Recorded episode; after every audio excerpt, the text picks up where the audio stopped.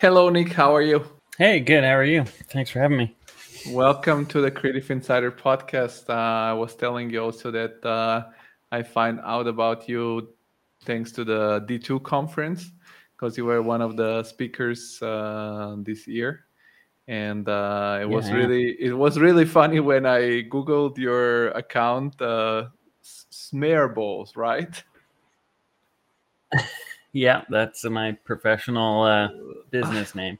uh, what exactly like when somebody goes to your website it's a very funny website because you have to like you're like walking in this game sort of it looks like a little bit like uh, if you have played doom it looks a little bit like early Yeah. early, early days doom so what exactly do you do what is Yeah. the business balls Well, it's kind of a mix of all kinds of things. It's uh, I do a lot of kind of animation stuff lately. Mostly it's been 3D animation, but for everything, for films, television, you know, VR applications, uh, advertising, music videos. So it kind of whatever comes into my inbox, it uh, it makes its way to all kinds of different applications. But um, yeah, for years I, I was kind of more focused on advertising, and that kind of like broke into other fields like you know because of advertising i started doing some more 3d rendering some character based stuff and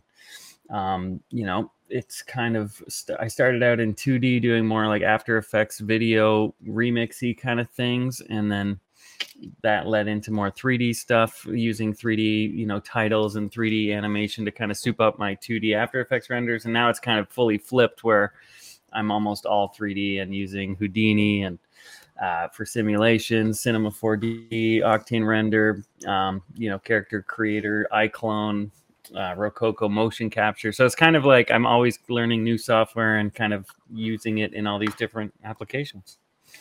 So one thing is that it's not so obvious to um, when you go on the website and to find like sort of a an about page or something similar as you would find in a, uh traditional um, website. Which I don't say it's. Uh, I mean, I, I think it's fine. It's fine and it's fun to have something original like yours. But what is the? Um, I always like to start from the origin how did you what is your background what is your education are you educated as a designer or did you do all by yourself did you learn are you self-taught uh 3d artist animation and yeah, so I'd say I'm most mostly yeah, mostly self-taught. I uh I went to art school back in like 1999, 2000. Like so that was kind of a weird time when they were still like transitioning from from uh you know VHS and beta like videotape editing to computers and we were already kind of like I was at the point where I already had it one of my dad's old computers that could barely do video and some animation but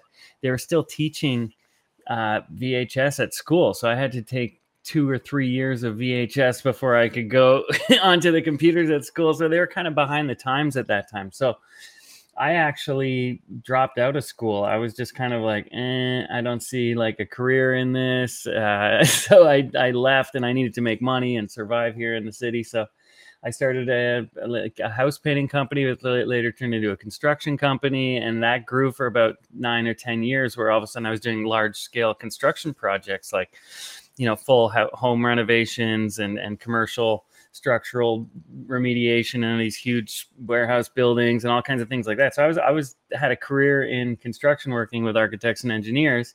And then I was always just dicking around and making my funny videos and stuff on the side for fun. So I never really set out to do a career in video stuff. I was just doing it for fun on the side.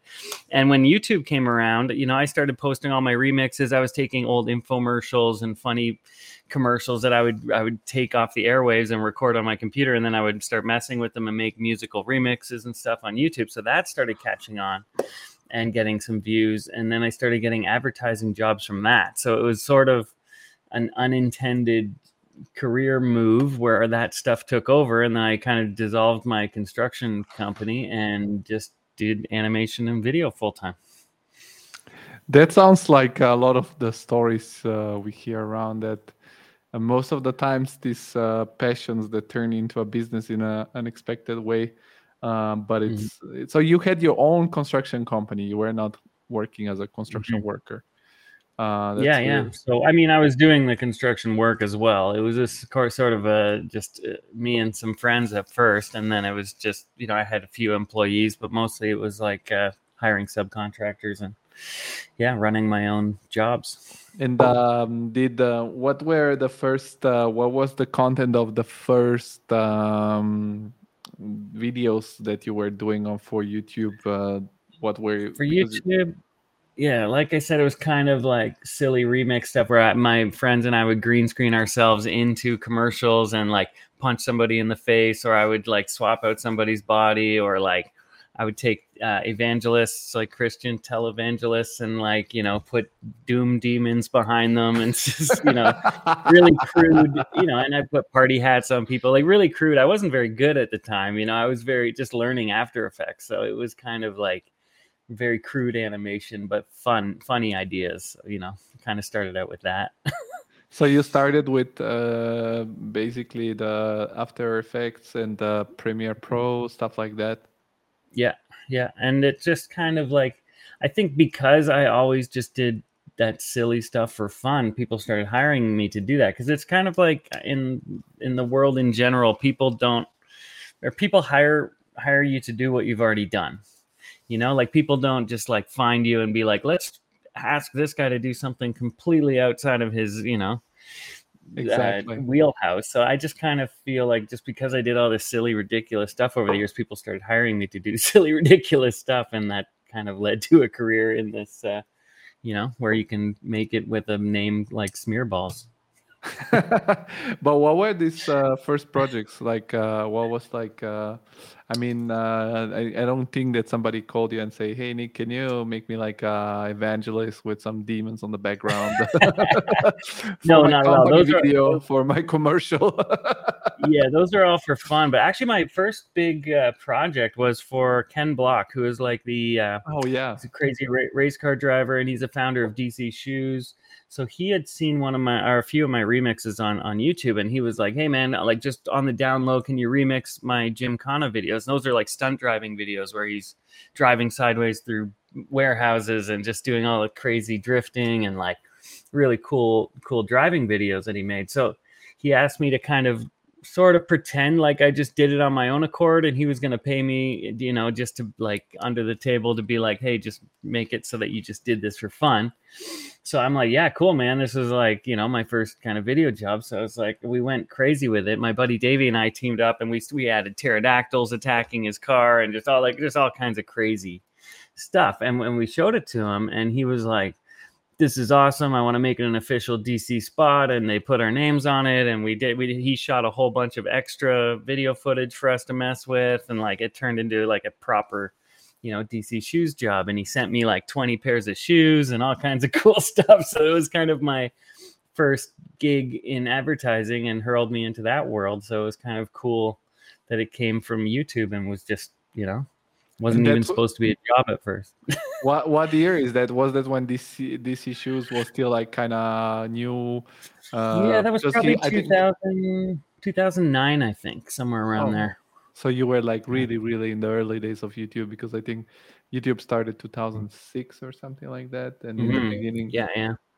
yeah, I remember. I uh, because I'm a little younger probably than you are. Um, I'm 30, and I Mhm. remember in 2006, um, I learned about YouTube from a friend of my dad, and he told me, yeah, there is this new website. It's kind of cool, and um, I don't know. I was u- uh, using it to watch like uh, soccer highlights, you know, like because here it's very popular. So I was a Yeah. kid very much into soccer, and this was the first. So I, I kind of I wasn't conscious enough to, or at least I didn't have the abilities at all to to pause something on YouTube in the early days. Uh, also because Yeah, internet connection was like uh, Sure, yeah. Even the the quality restrictions back then were pretty harsh. But and is is this video still available online? The one that uh, you did? yeah, if you look up uh, Gymkhana 2.0 remix, it's on. Uh, it should be online still, I think. Yeah.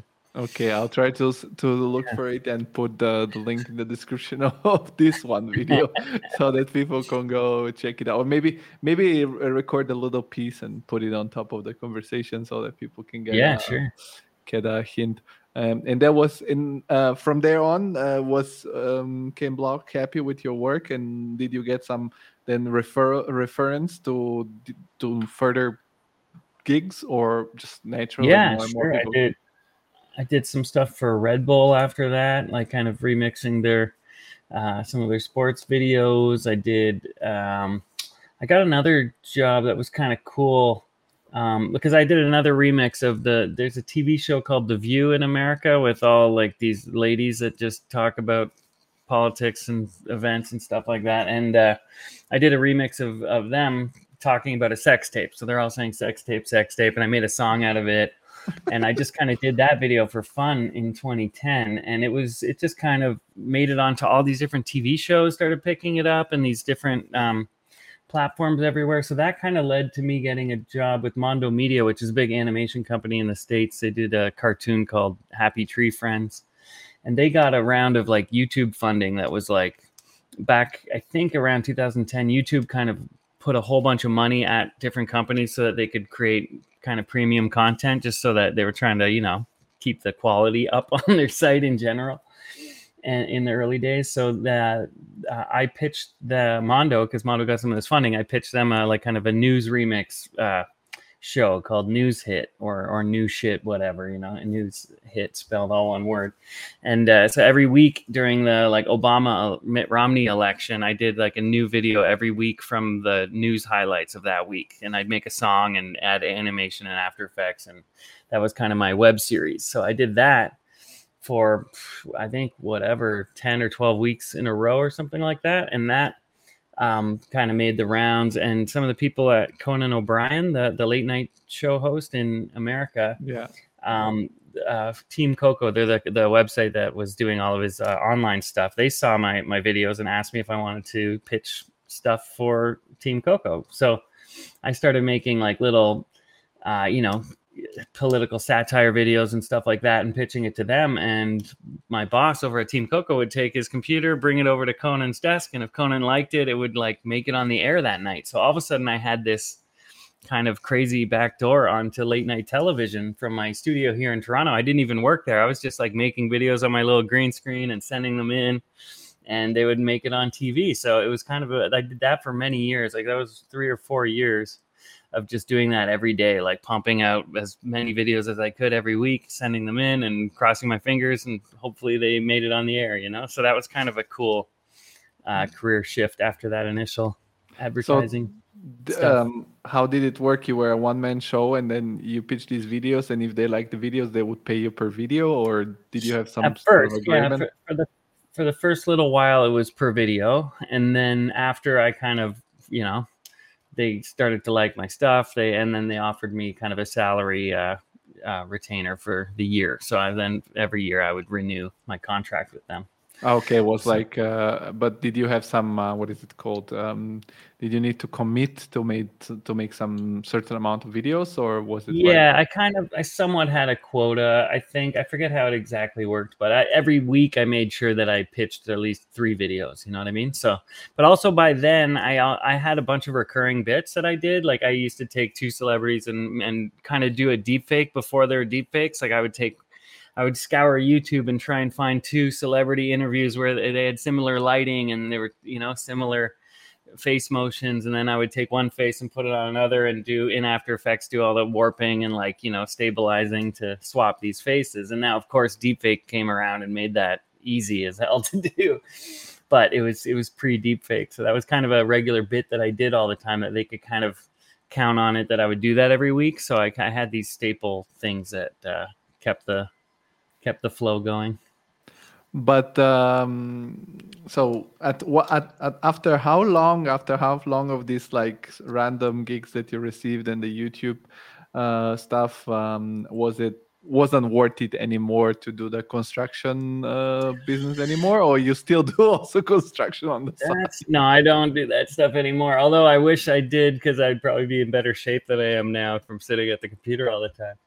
Uh, but no, I was probably it wasn't just cut and dry. Like all of a sudden, I you know I'm not doing construction anymore. There was a bunch of years where I was like, okay, I didn't get any video jobs for a few months. I better make some money, you know. So it was kind of back and forth, or I'd still pick up a job, or I'd build a cottage up north, or something like that. And so I can't really say. I think maybe my last construction job was 2011. It might have been a two year period of doing both, sort of, you know. so it wasn't like right away big money for these videos. It was more like side hustle. No. Yeah, exactly. Just it, it kind of like running two side hustles instead of one full time job. and uh, was it just your? Um, you said you started with your father's computer, and then Mm-hmm. did art school anyhow also influence you on like um, having this passion for this creative oh yeah for or... sure i mean there was always like at art school like there was people doing some really cool video art stuff there and but it was more just kind of like i guess it was also like kind of a financial decision of like I need to go make some money. Like, what am I doing here? you know. But I, I, my art school was kind of interesting because they were a, it was a very small school, thousand students or something like that when I first went at, at Ontario College of Art and Design here in Toronto, and uh, they had planned to do this giant renovation.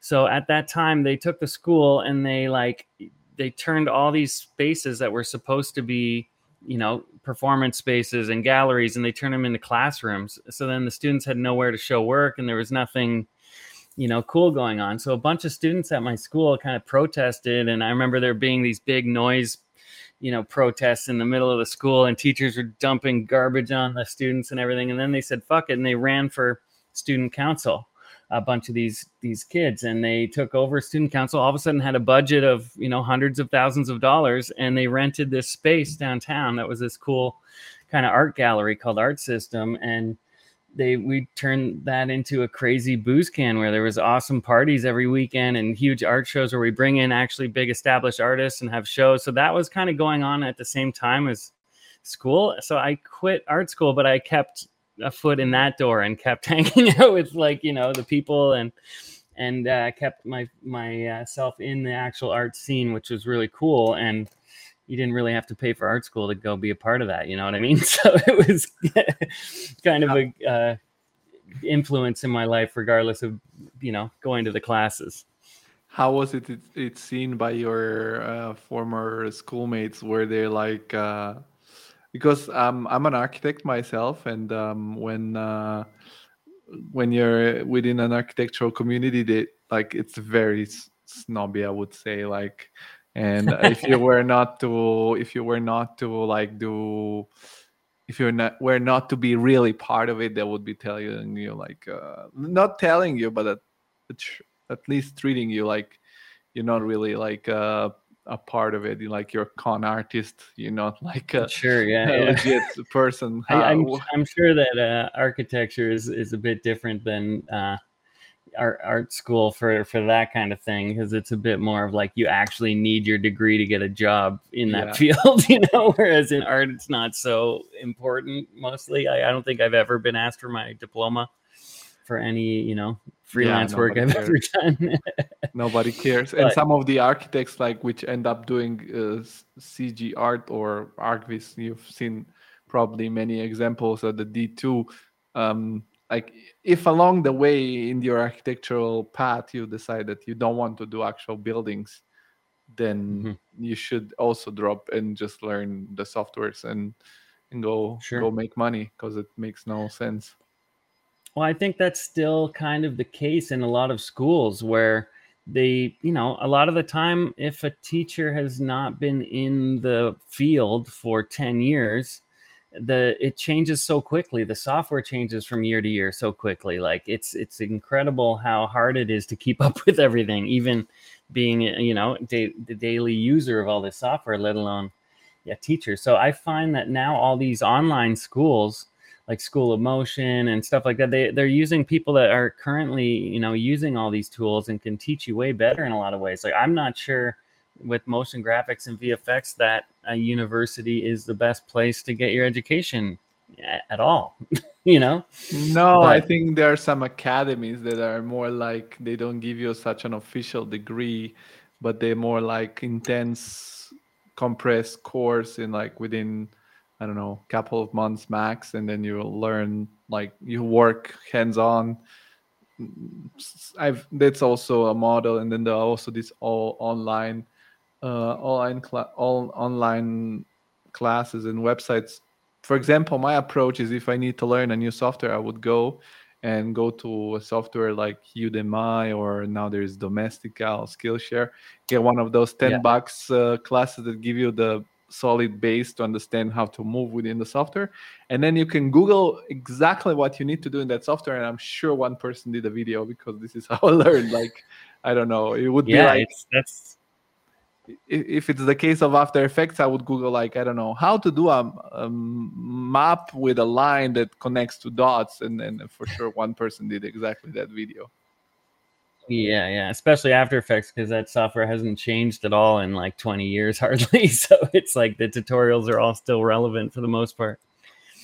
Yeah, uh, yeah, is... no, I think I just I think that it's the way to learn nowadays. And there's so many people that have dedicated their lives to doing tutorials and like especially in like cinema 4D world and stuff like and you know, it's it's amazing how many resources are out there and how many people kind of give the info away for free. It's amazing. Have you done yourself some of those classes somewhere I made, or I made one tutorial for as a joke like back in 2010 how to make uh, testicles and a scrotum in Cinema 4D with uh, cloth simulation and picture of chicken legs. and actually, for a little while, it was the most popular Cinema 4D tutorial in the world. Like in 2010, that was kind of early days of you know tutorials, and that one went kind of viral. I mean, it had hundred thousand views or something, but for a Cinema 4D tutorial, it was pretty huge, you know. And I talked to somebody at Maxon years later like 10 years later and he was like oh yeah that made the rounds at the maxon offices when you made that. It's like amazing. The people who made the software actually checked out my video so.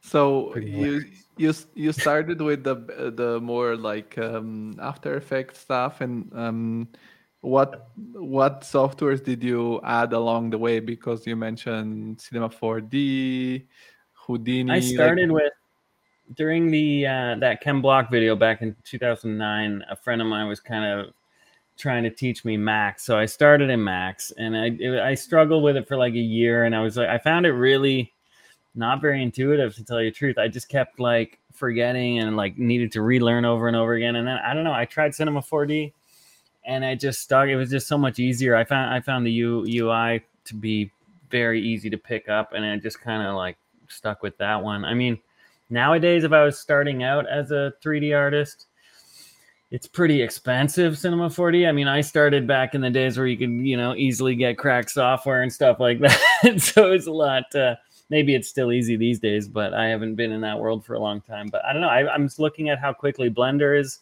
moving and like the the tools are pretty amazing i don't know I, i'm kind of interested in in blender as well i don't think i would switch over to it right now because i've i'm like you know more than a decade deep in Cinema 4D, but it, I do use Blender for certain things once in a while. You know, converting files and opening up things, and their UV tools are really good. Like like you know, I dabble in it a little bit, but uh, yeah, I don't know. Cinema 4D has kind of been my main jam for so long, and I have massive libraries of Cinema 4D Octane materials and objects and it's that alone is is a deterrent to go into any other software because everything's like one click into my scene this huge library of everything i built over the last 10 years so you know you get stuck in a in a zone sort of once you've thrown that much time into a piece of software i'm i'm curious um like a lot of people are very interested into software tools me too like because i think it's um interesting to understand what kind of uh, workflow and people have because in the end of the day it's like a craft so you need to you need to know which tools to learn. And it's like you know it's like uh, really like doing with something with your hands like getting a diff picking up a different tool will help you in a different way. And will develop a different style um, but what what um, what is really the secret ingredient because I, in the end of the day from talking to so many people in your industry or similar industries in the end of the day, almost every everyone can learn the software pretty well. But what is what really makes the difference is exactly these ideas and this um, storytelling, if you want.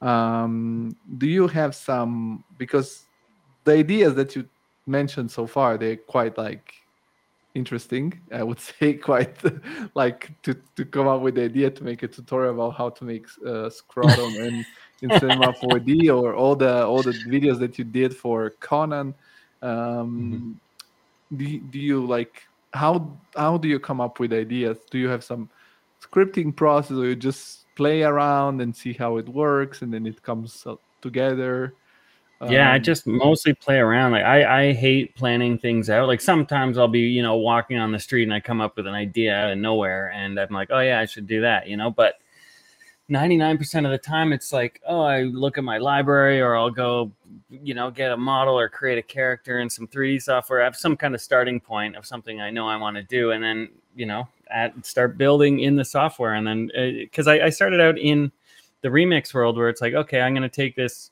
guy from this televangelist and I'm going to make a funny video out of it. So I start taking his audio and I'll I'll go in Premiere and start editing it and make make it make him cut up his words so he says something funny.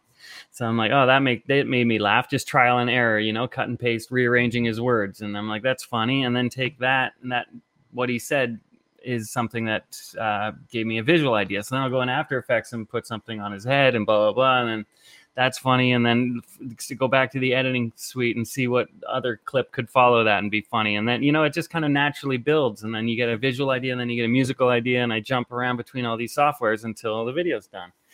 So it just kind of naturally happens you know making decisions as you're messing around in the software so that's kind of how I attack the 3D stuff now too. Is like I've got these libraries of stuff, and now I can jump into my mocap suit and act, uh, make puppet the character with my mocap suit, and that might give me another idea of who's going to be watching him, and maybe I'll put a couch next to them and have somebody sit on there doing something else. Like it just kind of starts flowing from as you build the scene, you know. So I, I usually nowadays start with an environment like uh, recent one I did of a construction site because I kind of like wanted to do an animation going back to my construction world. So I kind of started building this, you know, plywood and unfinished construction site and adding the details, all the electrical panels and all the plumbing and stuff like that.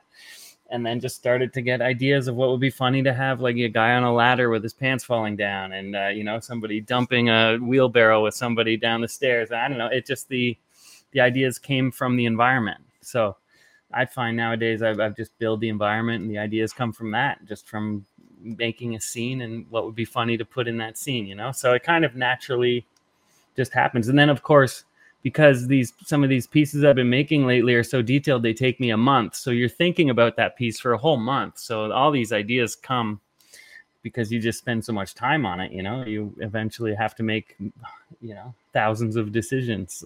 and, and, uh, and how was it in the early so how was it in the early days when you were working on construction? Like you were coming back in the evening and just playing around a little bit with it?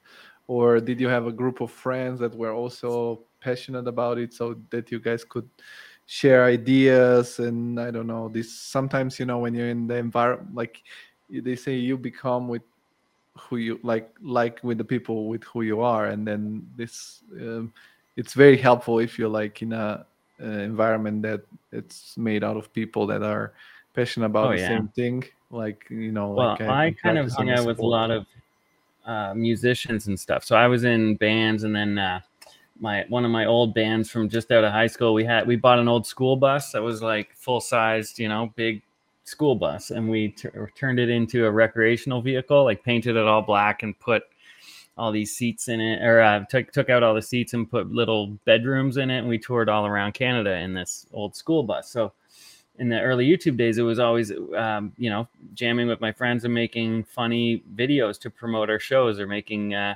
you know even early MySpace days. It would be like we need to get our get people to the show, so we made a funny video, threw it on MySpace, and spammed everyone's page to you know, get people to come out to our concerts. Or if we were touring into another town, we'd make a video of us in that town doing silly antics. We had like a really loud, you know, horn that had farm animal noises and crazy things on a loudspeaker, so we could like roll up and down the town strip and you know promote our shows. So I I kind of started out just making videos for my friends' bands and and bands that I was managing and stuff like that. So that was kind of my you know group of peers that we were focusing our energy on on making visuals was was surrounded by you know music stuff. So yeah.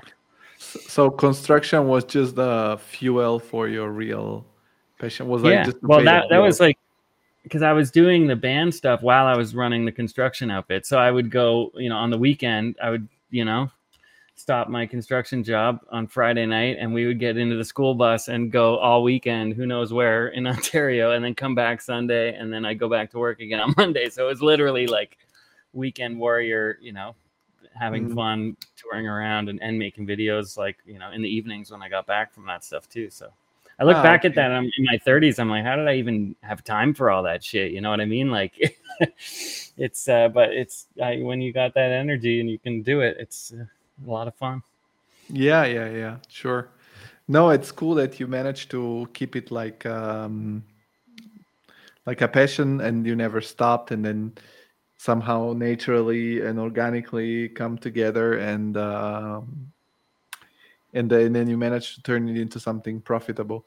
And and how do you feel about um how did you feel about when you got your like first um when it got more like legit like you were constantly getting this interesting project which i mean being aired on one of the biggest late night shows it's like a big Mhm. deal. So did you always manage to keep your like playful spirit and be like oh i'm just gonna keep doing this for fun and Yeah, I mean, it was always kind of, especially with the late night stuff, they were always just my ideas and stuff that I could do, you know, uh, whatever I wanted, and I would pitch it, and it would just, you know, they could take it or leave it, kind of. So that was super fun and easy to keep fun. But it was also a pretty big trip to be like, whoa, like I just recorded some crap off the TV, and then I made something out of it, and I uploaded it, and now it's on that same TV. You know, it was a real trip to like you see it my work on on that big public stage you know it was cool but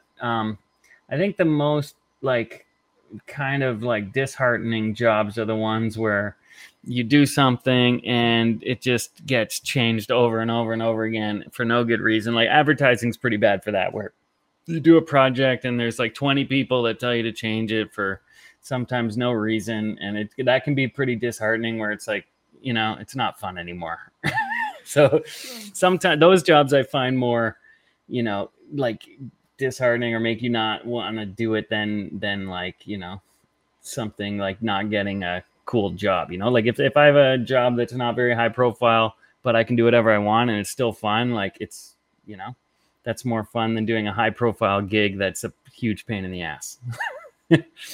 So yeah it's kind of like there's both sides of the coin on both sides of the you know spectrum.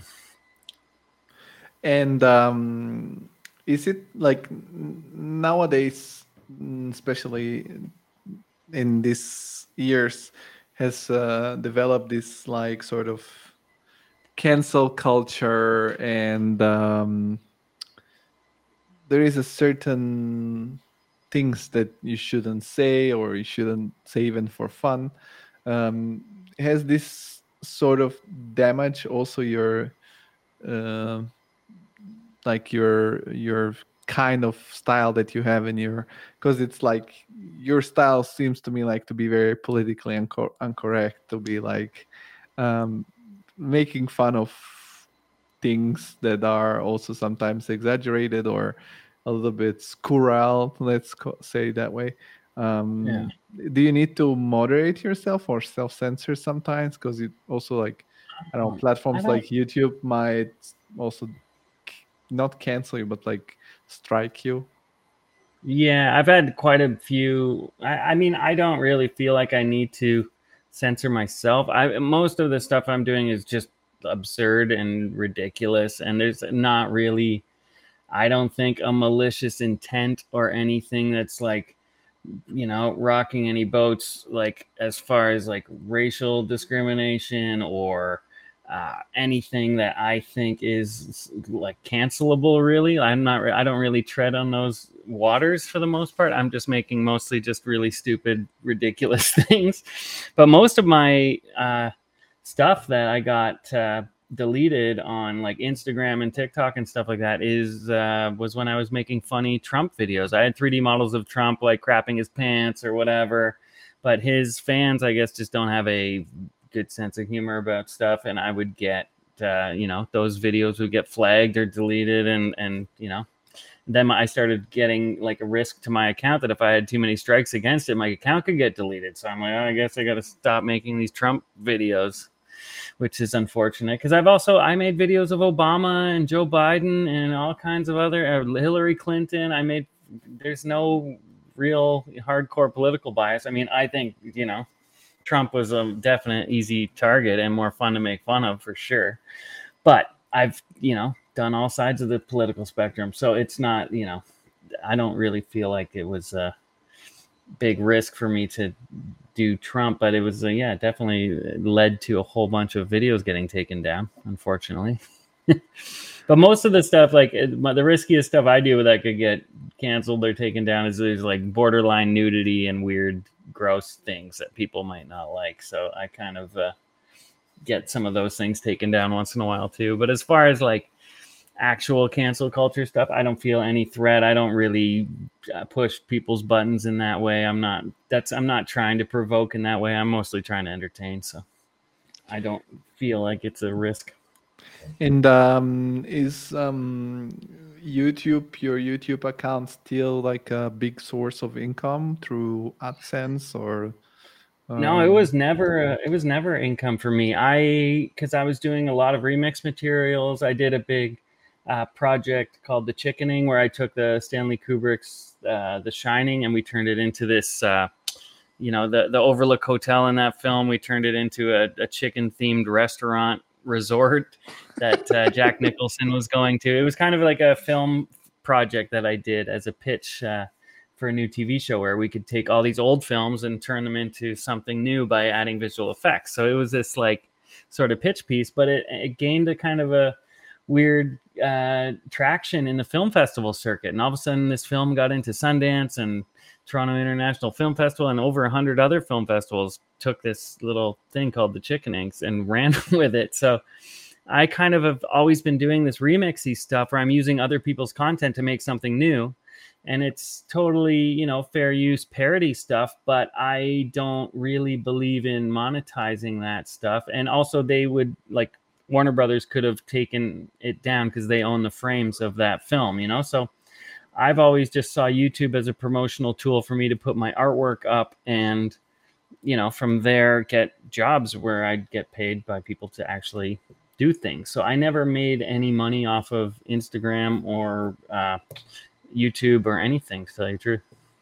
So, and um, what is the ratio nowadays that you do this professionally? How much of your time you spend on doing like paid projects for whatever kind of client there is or and how much time can you spend on i don't know doing the videos that you do yourself for fun and just for the pleasure of the art?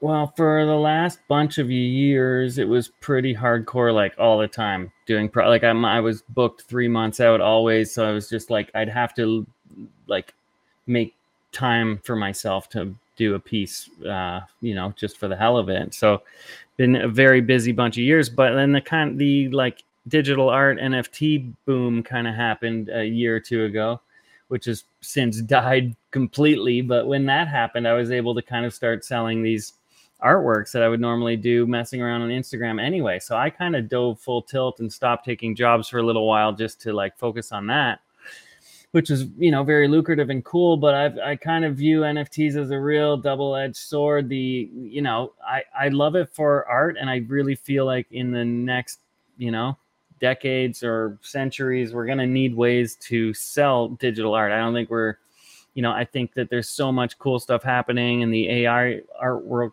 world realm and, and in video installations and cool projection mapping and all this stuff. Like I think that that is really on the forefront of, of modern art, and I think that there needs to be a way to sell it. And if whether blockchain is the solution or other some other kind of way to be able to sell this, I don't think that's going away. But the collectible stuff, like I never really got into that, man. Like I, I, I was, you know, I'm not into Pokemon cards, and I'm not into uh, you know, hockey cards and, and beanie babies either. But I just don't really. I like. I didn't drink the Kool Aid on on the bored apes and stuff like that. To tell you the truth, and it got really kind of out of hand. Like I really think that the the quarter million dollar ape JPEG is a bit ridiculous and it needed to come back down to earth. And I mean, I, I, I thought it was great that I was able to sell some art and people wanted to collect it. And that's, you know, it's still ongoing. Like I still will make pieces that take me a month or more. And if somebody wants to buy it, awesome. But I think that, you know, that initial euphoria and insanity of the NFT market uh, needed to kind of come back down to earth a little bit, which it has. So we'll see if a, a proper more normalized market comes out of it. I kind I think it can turn into something more reasonable with like almost like the music industry where you have different labels like that's kind of support artists and help sell their work or who knows where it's going to go but that kind of took over for the last couple of years for me but then also all my clients from before that wanted to do these nft projects. So i ended up starting to do nft projects for my clients. So it ended up being coming full circle where it was both you know nft work and client work at the same time which was sometimes cool. But how do you do like nft work for your clients? Like what kind of uh, people or organization because like nft a collectible it's something that um, in my opinion it has to be very like um, it's like art like if it's nft art and then it's connected to the artist. So if you do it, like it's if I ask you to do an NFT for for um, I don't know for our podcast, for instance, like I would still need to say, okay, this is an NFT by TCI made by this artist that was like I would be the sort of the gallery or not the person because like in my opinion the art is very connected. Yeah. Well, like it's it's like if yeah, I had yeah. asked Picasso back in the days, can you draw me a painting and I'll sell it?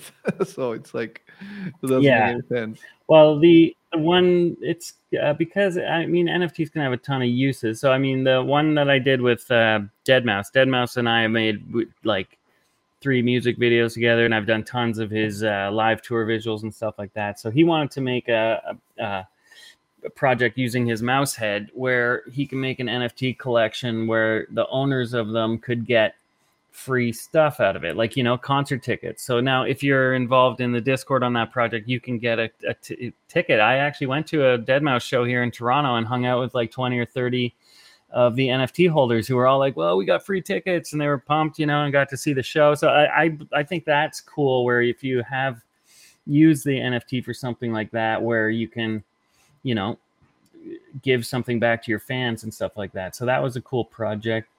Um, I did one with uh, uh, Wu Tang Clan as well because they had that album they made one copy of back in the day. It was uh, uh, Once Upon a Time in Shaolin. So there was a, a, scheme to make that into an NFT because the buyer of that uh, album went to jail for securities fraud or something. He was like this guy they call the Pharma Bro. I don't know if you heard of him, Martin Shkreli. No. So he bought the Wu Tang. He he bought that Wu Tang album for a million bucks or something back in the day, and it was supposed to be an art piece. There's only one copy of this album, and there was never any uh, commercial rights attributed to it. You can't release it commercially for uh, 88 years or something like that. So they wanted to take any, you know, doubt away that there was a, that this was a you know piece of art and not some stunt to release this album. So they released this piece of art one album and then this guy who bought it went to jail because he was kind of he ran a pharmaceutical company and a hedge fund and he was using money from one to pay the other and whatever. He went he so he went to jail for running a ponzi scheme. Then they wanted the wu-tang clan wanted to make a new make it, that album into an nft so that they could sell the nft get the money give it to the department of justice in the us and and give and sell the album with the NFT. So they asked me to do the artwork for it. So I was like, okay, that sounds cool. So that was like a you know a client NFT project, but it was also like I could do mostly whatever I want, working with them, bouncing an idea off them, making the animation, but the actual video hasn't even been released yet. So I'm just still waiting for that to drop one of these days. But that was another sort of client NFT project in the music space, you know. And you do only So- the visual stuff. You don't do the music because also when you go on your website, there are certain videos with music. So do you do? I do all the music for those too. Yeah, yeah. Because I, cause like I said, I started in the kind of video remix world where I was making music for all my videos. I still do that. I still make all the music for my videos whenever I can, and advertising too. So yeah, Music is of kind of workflow. complicated, isn't it? Because it's like sound mani- manipulating sound to me has been always like um, very difficult to imagine. Maybe my brain works that way, but you have to know also some technical stuff in that case, don't you? sure. Yeah, yeah. Like I find it the fun part. Like after doing like if I do work on a video for like a month where I'm doing all this grueling animation and keyframing, then I'm like, oh great, I got I'm gonna set aside a few days at the end just to make the music for it. And that's kind of the fun part for me where it's like easy and I don't know. I just have fun scoring my own pieces after they're made. But a lot of the time it's it's in the process because all my animation is timed to a tempo. So I usually start out with a tempo track and make a beat that I edit to and animate to, and then you know jump back into the music periodically. So it's kind of a lot of the time gets done in tandem with the video project. So because you want those to have a really strong link, or I do anyway. Uh, you know, the the visual and the audio are all intertwined. So And uh, what is your what was your approach to learn these softwares? Um, because you know uh, many softwares, if you do video, um, CGI, uh, VFX, um, music, you probably need to record. Also, you were used to record some stuff. Um, Like that's a lot of stuff to learn. Like in order to master and it's them. and- expensive to buy all this shit. yeah, yeah. it adds up every year now with subscription services. It's out of control. But yeah, it's I don't know. I just uh, same as you, like tons of tutorials online. Sometimes it's just trial and error if there isn't any tutorial for that specific thing you need to do. I am also on a lot of forums and uh, you know I t- uh, talking to experts online when I have a problem. Everyone in in the VFX motion graphics community is pretty helpful. So I have like you know, especially for Houdini because I find Houdini very difficult, and it was like you know a slow learning process for me compared to everything else. So I've kind of like tapped into some good forums online where I can reach out to experts who will help me out if I need and yeah, I don't know. It's just kind of getting out there and meeting people and going to actual going to some of these motion graphics conferences like D2 and like uh, you know uh, Res Fest in in Chicago and NAB in in uh, Las Vegas and stuff. I, I've been able to kind of meet a ton of people in the field too who have different skills. So sometimes I actually hire those people. Sometimes I hit them up for knowledge. Like it's just good to kind of get go to these conferences to just meet people and gain these resources. You know. And uh, yeah, but what I'm asking is like, um, I'm approaching. For example, I started the podcast like now almost more than two years ago in 2020, and I had zero skills about um, audio or how to record it exactly. And just I loved listening to podcasts, and I one of the podcasts I liked s- stopped being produced. So I was like, okay, then I'm gonna do my own podcast and and uh, let's do it. And then I started from zero, and then I learned a little bit uh, about how to record the sound. Then after a while, I re- I learned how to make it a little bit better. Then I bought a little bit better gear, and then at some point I decided, okay, I want to make it video too because it seems like if it's not video, it's not that popular. And um, and learning these different things needs certain like if you and i also have a full-time job because i still have to pay the bills too.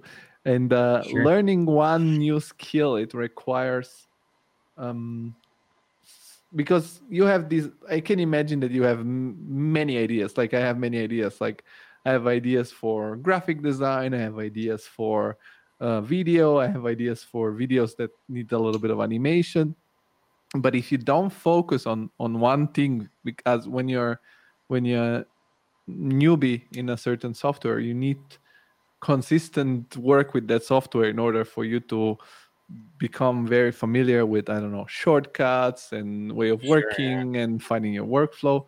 So I'm wondering, can you did you stay consistent at for on one thing at a time, or yeah, how did you? Because you need a certain momentum, in my opinion, in order to move on the next thing. So you need to learn, I don't yeah. know, Premiere Pro, and Yeah, then you can think After Effects, or vice versa, but whatever.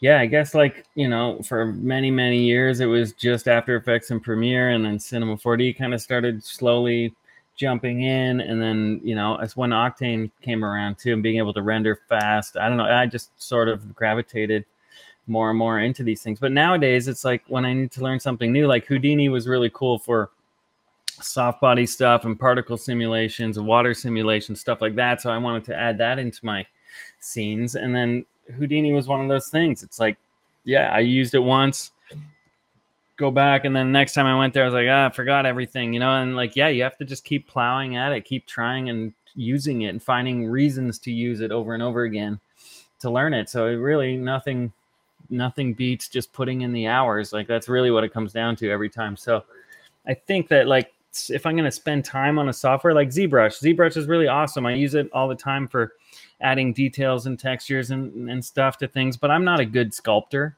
It's like to sculpt someone from scratch and get their likeness is a very difficult skill that takes thousands of hours to like, you know, learn. So I know that I'm not going to be that guy. I don't really desire to spend that time to learn ZBrush for that skill, but I, I need to know ZBrush for uh, topology correction, for you know d- d- um, doing all kinds of like mesh fixing and like and other sculpting reasons. You know, like so it's very. You know, I knew I had to learn it, so I learned these very specific things that I do in ZBrush, and that's what like what I use it for. But I don't really have a desire to go much further into like becoming a sculptor, you know what I mean? So I think it's it's about realizing what you need the software for and becoming good at and familiar at those those specific things and branching out from there, you know, because now that I have this base knowledge of ZBrush, I can jump in there if I need to do some sculpting and mess around and, and work on getting a little better at that stuff. But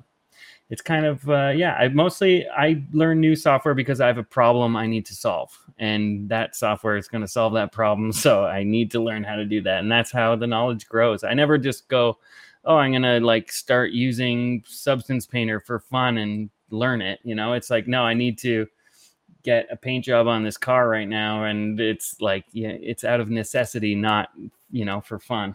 It's not recreation But you still then when you need to do one little thing, you learn that one little thing and you don't know the software. Like if for instance, if you like learn to do one thing in um one thing in in After Effects, you don't know After Effects, you just know how to do that one thing.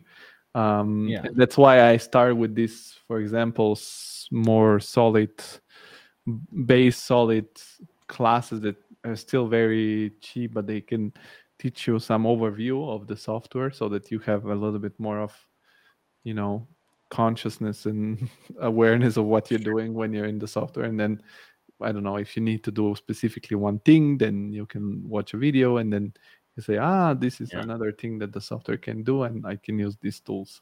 Um, so oh, yeah. Well, it's about getting inspired, you know, like once you learn one thing in a software, like, and how it works, then you're, it's in your mind now. And it's like, oh, I could do that in that software. And it's not this hurdle anymore. You know what I mean? Like, learning, having the first icebreakers of learning a software breaks down the, the barriers and gets you uh, inspired to do more, you know? So I find it's just if something does something cool and better, like 'cause Cinema 4D kind of does everything, but it's not the best at everything, you know. Like mm-hmm. Houdini is better for some stuff, ZBrush is better for some stuff, even Blender is better for some stuff. So it's kind of like learning the limitations of software and how you know you can improve your workflow. It's just about it's also about speed. Like if something's going to take twice as long in one piece of software than the other, like it's worth learning for the long term, you know.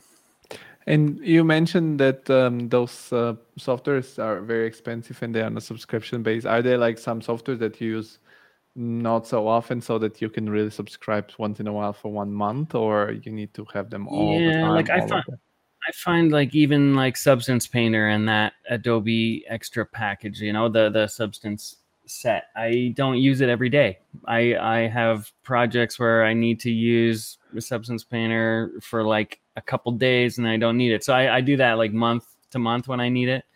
certain plugins are the same way. But like, I mean, I I'm full time all year round Adobe subscriber, Maxon subscriber, Octane. I have like seven render nodes here for Octane, so I'm like full blast into that uh, render world. Um, Houdini is fairly cheap actually compared to most. Like you can get an indie license for a couple hundred bucks for a year, so that one's actually quite reasonable compared to a lot of the other platforms. But but yeah, I mean, I mostly pay for you know all of all the stuff I use constantly. There's not Wait. too much stuff that I can even do that. Like it's almost not cost effective for a lot of software to do it hmm. by the month. But the the um, the um, what is it called? The Indies license in Autodesk. It's uh, Houdini is Autodesk, right? Uh, no, Houdini is Side Effects. side effects. So what is the indie indie license like? What is the requirement in order to get the indie license at, at that? I think it's about your uh, income. Like if you're making um, uh, X amount, a hundred thousand dollars or more, or something off of that software, then you need to buy a uh, professional license or something like that. But it's fully functional, I believe, the Houdini Indie license. But do you need to re- provide them with your like I don't know tax return thing or? No, I think it's just you know a bit of an honor system but if you get caught you know using it on a massive project i'm sure that they, they might come after you who knows i've never heard of that but i'm sure it's possible i see i see well um. Good to know no i didn't know about these indie licenses uh for a long time mm-hmm. after i talked to one guy on the podcast here he explained to me and i was like oh really there's such a thing that exists I didn't know about yeah. it. Well, um, same thing with like uh, Unreal Engine, right? Like Unreal is is free to use, but if you're making a certain amount of money, you have to uh, give a percentage, actually, I think, of your of your project to them. Oh, it's great. Yeah, yeah. that's a smart smart thing because some people do expensive stuff with that thing. Um, yeah, exactly. um, and uh, in in terms of hardware, I mean, you mentioned there are a lot of money into software. Probably there are also a lot of money into hardware. Yeah, I've got a pretty psycho setup. Well, actually, the crazy thing was, uh, I did the last uh, deadmau5 music video, and it, the budget wasn't great for it. So Joel actually gave me two of his crazy GPU servers at that time. So, because I needed them to render the project. So then after it was done, I was like, hey, man, I'll bring these back to you. And he's like, yeah, whatever, you can keep them. So he like let me have these two awesome GPU servers. So they had kind of older Quadro cards in them, but they're still good, you know, but they're, you know, now the 30 80s and whatnot are so much more uh, CUDA cores for Octane rendering that they're way faster. So I've been going on uh, like local buy and sell sites and finding all these crypto miners who are selling their machines for nothing right now. Like I bought just last week, I bought seven 3070 Ti blower cards on a big mining rig uh, off this guy for $2,000, which like six months ago would have been 10,000 or more, you know, like it was crazy. So I've, I've been scooping up all this used uh, GPUs and putting them in in my machines. So now I, I think I have six or seven boxes here, all networked with uh, 10 gigabit uh, uh, network, and uh, it's pretty awesome for Octane rendering, especially because it can use all the cards and all the the entire network. So I have a pretty serious render farm over here with 30, I think 29 GPUs total and uh, over six machines. And I also do rendering over the render network. Octane Otoy has a uh, kind of peer to peer render service, RNDR render. So I run all of my machines as nodes on that, so I can make money rendering other people's projects here as well. So it's kind of that's where most of my hardware goes is to keeping these machines up and running the nodes. Do you have also the skills of building the machines and putting them together, or you have a person that yeah. with it? Yeah, I had to. I actually just drove to Detroit uh, two days ago because my friend had two uh, X99 motherboards that could take four GPUs each. So he like sold them to me for 500 bucks with CPUs in them. So I, I was like, that's a deal and a half, man. So I drove the three hours and grabbed those off of him, brought them back, and then started putting all these old mining GPUs in them. So my, if you could see my the other side of my table now, it's just this heap of gear that I've been putting together. But yeah, I just built two computers this week. Do you use this stuff also to mine like um, crypto or? I really? did a little bit before, but I, I didn't want to uh, uh, burn out my cards on crypto mining because I need them for rendering. So I found mm. That like I did it here and there, just you know, especially in the winter if I could use the heat.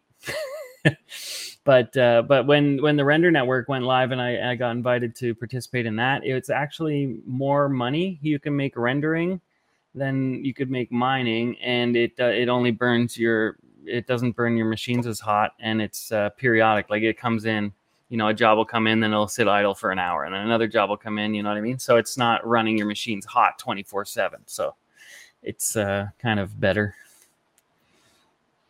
Yeah, I understand. No, it's um I can imagine. But also like th- this adds another like skill that you have to learn. Like also you have to learn about computers or you knew already a little bit uh, because I don't know, you started really young or or you Yeah, I was kind of messing around messing around for many years building computers, so because messing around with these things is expensive, you know. like I always. Well, it's like, more out of necessity. It's like uh, you know, having for early on having my dad's old computers, and then something would break on it, and having to figure it out because you know you can't afford to get a new one, so you have to try and fix it. I, I remember doing that also when I was uh, younger and a teenager. And some point, I got lazy, and I was like, "I'm gonna go with the yeah. standard stuff because it's just." Uh, you know like you have to also check always the compatibility of the different pieces oh. yeah and um, but that's mostly most of that i will steal that information online from someone who has built a successful machine or i go i call uh, computer companies to get quotes on uh, building me a machine, and then they give you a parts list and the price, and then you just buy all the parts and build it yourself. I did that too and they're really nice because they tell you like oh you, because what you would do is like you would go to those companies and they ask you what do you want? But you don't know what you want. So you go back yeah, yeah. you look online what someone else has then you go back to them with your list and they tell you oh why did you pick this? There is this other piece who, which actually works really much better and they, they yeah. change that thing and then they give you all the list and they tell you well are you going to buy it like, i'll think about it yeah that's the way that's the way to do it man but no. uh, yeah i mean don't obviously it sucks to uh, waste somebody's time with something like that but it's there's bigger companies that list all their parts online too like the the companies that make big uh, systems for you know larger companies and stuff so the information's online if you want a parts list but yeah, yeah. No. Do you have like some websites that you suggest for those stuff? Um, well, the, I actually bought a machine at the height of the pandemic because I needed a new machine. So I bought one off of BOXX in the US because I needed new video, new 3090 cards. You just couldn't buy them anywhere. So I actually had to buy a machine off of them just to get the 3090s. But by looking at their specs on their machines and their their lists, they they do ex- excessive testing of all these uh, G- certain GPU models with certain motherboards and everything like that. So they really know their stuff. So I kind of like look at their builds and uh, as a benchmark. How was it during the um, during the pandemic when um, there was this like there is still the chip problem? Like, did you have some issues finding stuff? So that's why you need to get um, used. That at that time, yeah, I was uh, like I said, I bought that machine, but um, I kind of like other than my main machine, I still keep all my old machines as render nodes. So I have a ton of extra, you know, render power and and hardware. If anything goes wrong, I can jump on another machine. And I have a big NAS server, central server with all of my assets and everything on it. So I'm kind of good if there's any emergency. But I didn't find, other than just that one machine I had to buy, I didn't really have any problems with the pandemic as far as sourcing anything goes cool. And I'm curious, like when every time I speak to people like you that have so many skills and uh, also like you got some sort of vir- virality with your work and you get projects um, how does that affect your personal life do you uh, have to sacrifice a lot of that because you're always like kind of pushed on working on these projects or you still like because it started like uh, as a hobby now you have more time actually how how is that situation yeah, i don't know i this is kind of all i do now is sit at this computer and like make stuff for the most part i mean i I have other hobbies and whatnot else, but I purpose like by design too. Like, I mean, I don't have children, and my wife is super also like hardcore into her work. So we have kind of a, a nice life where we can both focus on our careers and have fun in the meantime and not have to go to soccer practice. So, like, this is a life we chose and we enjoy it, you know. So I think if I was trying to balance having a family and all this stuff, I, it would be more of a problem. But I've kind of set up my life that I can have fun and spend as much time making my art as I want. So I kind of like, you know, I don't really have too much uh, time constraints problem. Most of the problem is like when I start getting jobs piling up and I've got like three, four months of projects that I have to do and I have no time for my own art. That's when I get like antsy because like eh, if I feel like I'm a slave to all my projects for other people and I don't have time for my own stuff, that's when I'm like, ugh, you know, carve out some personal time to do a project or whatever, you know. So that that happens every once in a while when I get overrun with with jobs. What is what is the the thing that satisfies you most in your work? Is it like the end product? Is it the I don't know uh, rewards that you get from like the not the rewards but the recognition that you get by clients and people who watch to your stuff? Or is it the money? What is for you personally um, the biggest reward out of your work? Because you know for for everything there is like a price like you know you have to your price is to spend all this time into your craft and then the result is what you make. So, what is for you the biggest reward out of this? Uh, yeah, I just I like being able to see the reaction online once I post something because especially lately I've been spending like over a month on a piece, you know, like just tons of detail and then, you know, pouring my heart into something. So it's always awesome to see when it's well received, you know, like and even even talking at these uh, conferences, like going to D two and having people come up to me saying they were super inspired by my work and stuff like that. I, I love hearing that feedback, you know, like meeting people who get a kick out of the artwork and you know reading comments where people are like you know making jokes and and, and love the, the, the work so i guess it's kind of for the the interaction with fans and and you know getting good feedback from stuff. And even sometimes bad feedback is hilarious too. So it's kind of like it that interaction i guess of throwing your artwork out there and having people react to it is is kind of what i'm in it for. It's it's to entertain people and make a you know cool stuff and learning. Like i mean half of it for me too is i'm i'm passionate about learning these new skills. I want to get better. I want to like make crazier and crazier things that are harder and harder to make. And i don't know eventually i don't know where what the end game is but i mean it's just i kind of enjoy challenging myself and learning new stuff. So that's the other half of it for me. Money is kind of like, you know, I try and make enough money that I can buy all my cool computer stuff and get by, but I'm not, you know, buying sports cars or have my eyes on any ridiculous things that I can't afford. So it's kind of for me, if I have enough money in the bank and I did a ton of projects that year, I'll carve out time to do my personal work because it's that, that's not my driving force is the the money. Yeah. Mm-hmm. But you like you say if you wanted to make this thing bigger on the money side, you could like I don't know, take more projects, hire people, turn it into a company, but then you don't do. I've always avoided that.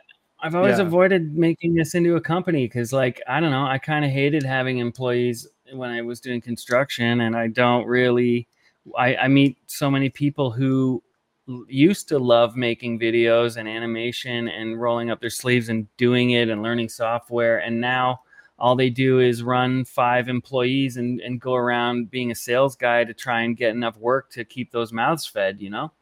And I don't want to do that. I don't want to just answer emails and sell, you know, this project to people so that I, you know, and I also like, sometimes like there were years where I needed rotoscoping done all the time. I was doing three, four days a week of just rotoscoping for my projects. And it's like, should I hire a rotoscoper? And it's like, well, next year I don't even have those projects. I don't need that rotoscoper. So there's so many people is, out there that what you is can... rotoscoping? I don't know. Oh, sorry, cutting out video frame by frame.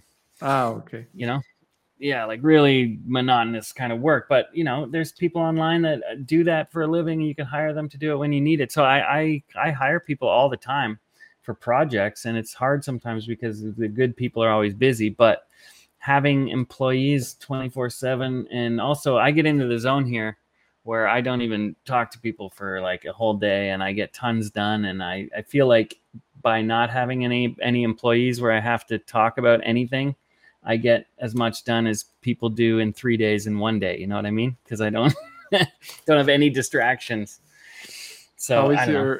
Your sleep and the awake ratio? Do you sleep like very few hours, or do you Um, manage to sleep like enough? i'm about six hours six hours a night usually something like that And and do you practice also some sports or not really? Uh, I bike around a lot. I got I have a little uh, small boat on Toronto Island that I bike to a few times a week. So I go, you know, do some pretty far bike rides, and that's my exercise for the most part. But yeah, I'm not really uh, I'm not in any organized sports teams or anything like that. No, I was just asking. Some people run, some people go to the gym. Um, Yeah, yeah. So I, I don't know because all this computer work working. Also, I guess you work at home, so you don't really need to go anywhere. Um, Yeah, well, I lived I lived down the street. This is just my workspace here. I've got Oh, uh, okay. You have an extra work. my my servers are so loud. I probably couldn't sleep here. ah, yeah, because um, yeah, I was thinking about that. That the server must be like doing all the fans stuff, like Yeah, yeah, it's a bit loud.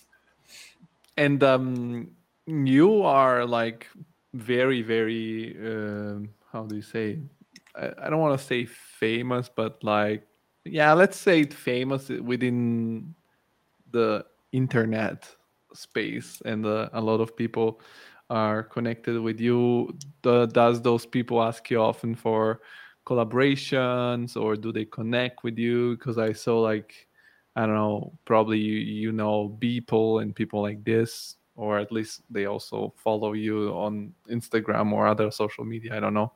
So, Yeah. is that something um, uh, very common to get like a lot of um, um, a lot of connections with with with those people to work together, or Yeah, yeah. I did a project with uh, Beeple and Madonna last year. It was also NFT project, and uh, I, I helped Beeple out on his uh, one of his physical pieces. I, I don't I don't think he's announced it yet, but it's a couple months ago. I helped him with a project. He did one um, called Human One a while ago. It's like a kind of a cube or a rectangle with like four video screens on it that rotates around, and then it's like there's animation that looks like it's inside of the box because it's all timed with the motor of the of the piece.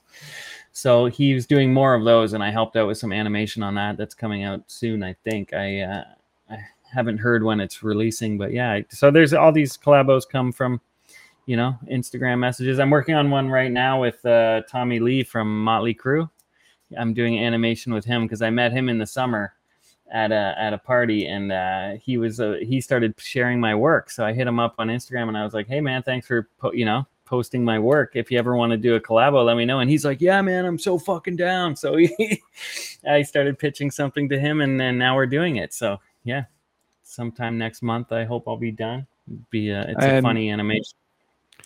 um, who did you say was that? Because I don't know. Uh. Tom, Tommy Lee, he's you know the band Motley Crue. Uh, no, not really. I don't know if I should well, know that. oh yeah, It's yeah, a yeah, big, yeah, yeah. uh, big rock and roll band from uh, back in the day in America. Uh, yeah, yeah, I know. I like, like I saw the picture now because sometimes I'm really bad with names, like uh, famous actors and stuff like that. I don't remember. Uh, I don't remember the names because I don't know. They're not so familiar to me. don't call them, but uh, uh, unless you're not like someone. that I, I don't I don't knows. know any. Yeah, yeah, sure, and I don't know many uh, Bulgarian celebrities either. yeah, well, I have to know the celebrities of Italy, Bulgaria, Yeah, Germany. exactly. So I, uh, I I have to pick just the top, or Yeah, just the yeah. one that uh, somehow uh, interests me. Um, no, man, really cool talking to you. Like, really, it's always nice and refreshing to to hear people that are so. Um, I don't like to say successful, but more rather like um, accomplished. Because you seem to me when I talk to you that you're really, really happy with with where you are with where with what you uh, have achieved with where you're heading to and uh, as you said you don't have like a real goal it sounds to me like there's this concept i, I read in one book of um, i don't remember what the guy is called something simon simon sinek i think is called um, the infinite war concept so that for example like in the vietnam war the americans lost because the the Vietnam the Viet Congs had like they they were fighting as long as it takes. They didn't have like an end goal. Yeah. And like this could be a very successful approach to stuff that you really love. Like you love what you do and you don't have like you're not hurrying or anxious to get to somewhere. You're just going with yeah. the flow and doing your thing. And it's so so um so cool to to see that people yeah, are thanks managing to do that and stay like very down to earth you are very like also friendly when i approached you and uh, directly accept the invitation some people like uh, when they see that i'm not the biggest podcast on earth they say yeah i don't know oh, maybe no. um, which is okay yeah, like, which is okay i'm i'm okay with that like the, the the the thing that i really hate is when people tell me i'm gonna do it and they never like they never do it. They never reply oh, again. Oh, no. Well, I almost I almost forgot. no, but I was like, um, in your case, it was okay because a few days ago you contacted me and said like, uh, "What is this thing what that we're doing?" and I understood. No, but honestly, I had, my calendar, my calendar this month was like so many things, and I'm just like, I was like, "What the what the fuck was that one, man?" Like, I just had too many things in my calendar. I totally slipped up, but it was also we booked this like what a couple months ago yeah yeah, yeah, yeah, but you know like everybody's different. Some people are like um also like some people i invite them and they book the next day and i'm like god damn like i didn't expect oh, no. that. Um but also some people book like three months in uh, in advance and um because everybody comes here to the podcast the people that listening don't know they can decide when to do the podcast uh, because yeah, yeah. otherwise i would go crazy texting with everyone when exactly to do it. Um, but no i'm like it's like there is this common thing that people are like really um, passionate about their craft and they don't do it like for for the money or for the glory. And also like this being passionate makes you get better and better um, and I, sure. I hope like listening to your journey it's always inter- interesting for other people that might think oh i cannot do it because there is this, this and this and this reason mm, you mm-hmm. should just take small steps and you never know when you're gonna where you're gonna end yeah up. and still to, to this day like i always tell people um, you know that i can trace every job i've ever got back to some project that I did for myself for fun. You know what I mean? Like so that doing that that film remix of The Shining, the chickening thing, that got me uh, advertising jobs with Kentucky Fried Chicken, the big you know conglomerate in the states, and then that uh, that video I made for fun of The View led to that video or led to that job at Conan. You know, like uh, messing around on doing remix stuff led to you know that uh, web series that I did for Mono Media. Like it's just it's just every single project or everyone hears about me because of something I did on Instagram now. Like it's all just stuff I did for fun. So every time I feel bogged down or like that I'm not in control of my schedule, like because I just, you know, things come into my inbox or whatever. And I'm like, all right, I'll do this project. And then I'm, you know, sometimes I feel like I'm not in control of my own destiny, right? It's just like these things come in and I go do this and that. And then every once in a while, I just feel like I need to take that control back and stop and like just make something for me for fun. And that always leads to more jobs or more opportunities, you know? So it's kind of like having that reset and, you know, going back to make sure that you're doing stuff for yourself, not for other people is important, I think, or it's the only thing that worked for me because I can never tell someone to follow my path and go to art school, drop out, do construction for 10 years, start a stupid uh, website called Smearballs and fucking, you know, hope people pay you to do your work. Like that's just, that's a recipe for failure, you know, like that's not going to give you any success whatsoever. But the thing that was successful for me was just to keep learning new things and keep putting work out that made me laugh or made me, you know, entertain and uh, it came from that. Yeah, no, totally. And like one thing that stops people from doing um, from achieving great things or achieving what they want is that a lot of people look for like the quick result. They think that you one day decided that you're gonna do one video and then you posted it and got viral and then you got all the stuff. It didn't work that way. It doesn't work that way any in any case. Like you have to start. The first one is just shitty, then you put it out there, and then you think, hmm, this I don't like, and then you get better here and there, and then But you can also you can only ride a wave of success for so long without having to do more work. Like, you know, I remember feeling top of the world when that that DC shoes thing became an official spot. I was like, oh my god, like because I was working construction still, and I'm like, ah, now I can do video, and it's like, you know, a bunch of months goes by and you didn't get any video projects. It's not like you all of a sudden made it, so then you have to go, you know, drywall a basement or something. Like it's still, it's not like there's this binary thing where you just make it. Even after after Conan or after you know any of these big projects I did that was like a big leap or or even a music video for Deadmau5 or something like that. There's a lull afterwards that you're like, oh, sometimes you know, and sometimes you just get project after project. But then you know, even now, sometimes I'm like, ah, what happens if I you know don't get an opportunity for six months? What am i going to do? I need to think of something to do. Like there's not you can't always be at this peak pinnacle of your career. There's ups and downs. It always fluctuates you know? It's never this like blast of nonstop success for anyone i don't think you know yeah i think every time you bounce down like you go down you bounce a little bit higher than the last peak. That's the yeah you, you, you know so, you go like uh, exponentially upper. But you have to stand there and like suck it up when it sucks. Like um oh yeah uh, for, for me personally i'm i haven't like um i don't know i don't feel that i have done something uh out out like extraordinary but like just keep showing up and doing these podcasts with different people the, the best thing that they can get is at least getting to know all these people and it was so weird because i went to the states like this month was the first time in my life and it was so weird because I knew so many people there, but I've never been Oh, there wow. before. And then when we when we met, because there is this long form conversation where you talk to people like like you would talk with anyone, you feel like connected. Like now, probably I know more things about you than many of the people who have followed you for longer time and just show seen your videos. You know, like um, sure yeah So it's Actually, it's kind of funny sometimes how people get the complete wrong idea about me because of my videos. like I, I went to I went to Japan one time to to judge a, uh VR uh, competition, and uh, these guys in Japan were all kind of like whispering, and I was like, "What are you guys talking about?" They're like, "Oh, we thought you you were going to be this crazy person because of your videos, you know." And I'm like, "Oh, really? Like, what? You thought I was going to come in here and start throwing tables around or something? like, what did you expect?"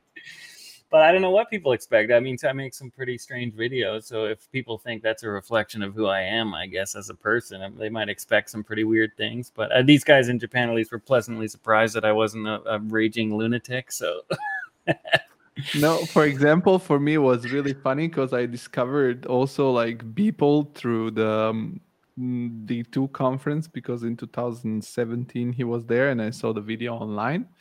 And to me it was so funny that he looks like bill gates but like like curse every second word that i was Yeah. i was thinking that kind of contrast is really uh really funny. Like maybe you should do some i don't know if you have already done maybe some videos with uh, bill gates and i don't know Oh, there, are, there are a lot of topics out there. Oh, definitely. so or like uh, now uh, i don't know elon musk the last two days is really trying to be hated hardly. Like all the yeah, all the like bonus points that he has always had he's like destroying his brand Yeah. Well, he can kind of do whatever he wants with the amount of money he has, I guess. yeah i think but i think no matter how much money you have at some point you have to realize that you shouldn't be um, giving your loud opinion about every single topic that it's out there because it's like Oh yeah, Mm, especially even- when you haven't done your homework.